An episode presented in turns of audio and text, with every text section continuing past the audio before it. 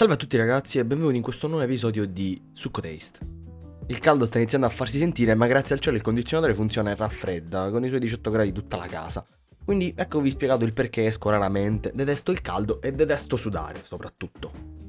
Ma oltre il solito preambolo, oggi torniamo nel mio campo preferito, quello del genere romance e slice of life.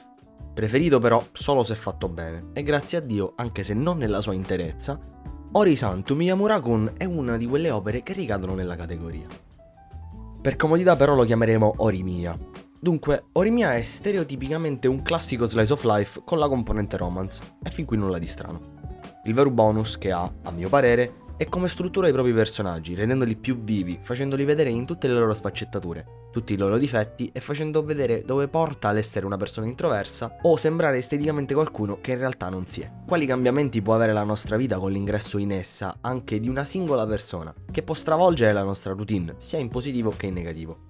Ci fa vedere cosa significa mostrare a qualcuno quel lato che ognuno di noi ha, ma non vuole mostrare al pubblico perché dentro di sé ne è insicuro o non si sente a suo agio condividendolo, che siano dei semplici piercing o la mania per le faccende di casa.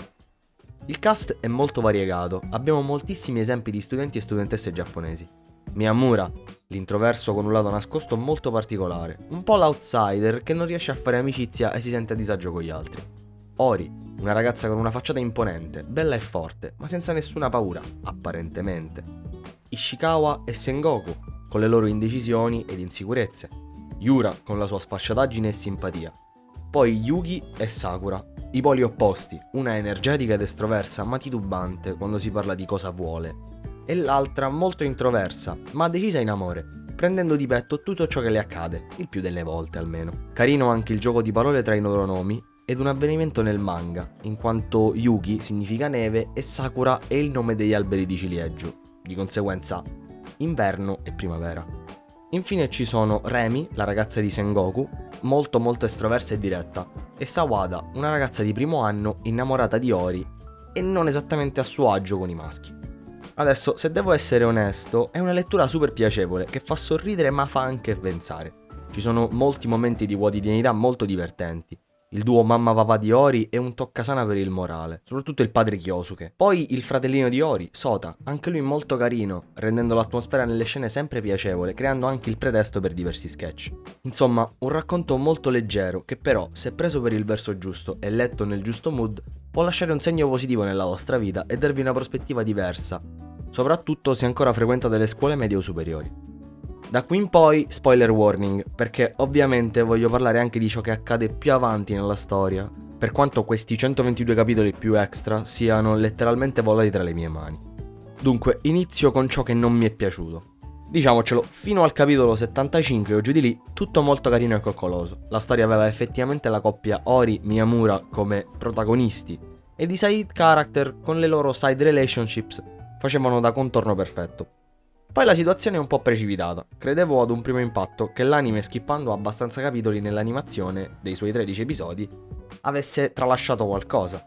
Ma invece, se non per qualche capitolo sporadico, il tutto dopo il capitolo 80 è quasi futile, almeno quello che è stato skippato. Sì, dà un po' più di profondità alla storia, aggiungendo dettagli ai personaggi secondari, ma ha anche spostato troppo gli equilibri, facendo sembrare tutti i personaggi secondari e non avendo più Ori e Miyamura come colonne portanti, se non per qualche capitolo qui e lì dove staticamente abbiamo un problema iniziale, una situazione centrale ed una conclusione dolce per la coppia. Ma non finisce qui, perché se a metà della storia le side couples sembrava stessero prendendo il volo, questa sorta di volo si è fermato ancora prima di partire con la coppia Yuki Toru che non vedrà mai, a meno che negli extra del volume 16, che devono ancora uscire, non avranno il loro lieto fine. Sengoku e Remy, che dopo 122 capitoli da fidanzati, nella storia praticamente due anni, hanno avuto un singolo capitolo da vera coppia e non si sono ancora dati un bacio nel loro panel time. E quel povero Shu che ancora cerca una ragazza, nonostante ci sia quella compagna di classe di Sawada che aveva mostrato dell'interesse. Ma ovviamente Hiro Sensei non se l'è sentito. Poi abbiamo ciò che mi è piaciuto, ossia paradossalmente il finale abbiamo questi ultimi capitoli dove prima abbiamo un timeskip dove vediamo il nostro grandissimo Sota che finalmente, come da foreshadowing, si mette insieme a Yuna, la sua storica compagna di classe delle elementari. Poi abbiamo un ritorno al passato dove vediamo come Kyosuke si è innamorato di Yuriko. Anche qui una grande metafora attraverso il nome che letteralmente significa Giglio. Infine, abbiamo proprio gli ultimi due capitoli, che poeticamente concludono questo viaggio, concludono l'esperienza di Miyamura alle scuole superiori. Lui riesce a far pace con il se stesso di qualche tempo prima, quel tempo in cui era da solo, senza amici, quel ragazzo cupo e solitario che non riesce a socializzare e si rende conto di quanto sia stato fortunato ad aver incontrato una ragazza come Ori, forte e fragile allo stesso tempo. Realizza quanto sia stato fortunato a trovare una ragazza pronta a tutto pur di vederlo felice, che è stata in grado di cambiarlo con la sua sola presenza e nulla più.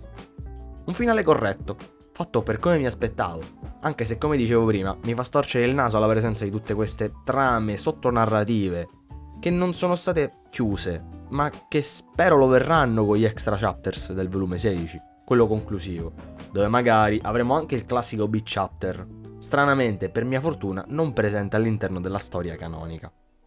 Detto ciò, spero di avervi invogliato a leggerlo, se avete visto solo l'anime, o a vedere l'anime se l'avete già letto, perché questa volta ne vale la pena. Ma oltre ciò non mi è rimasto altro da dire. Dunque, dallo studio di Succo Taste è tutto e alla prossima, belli.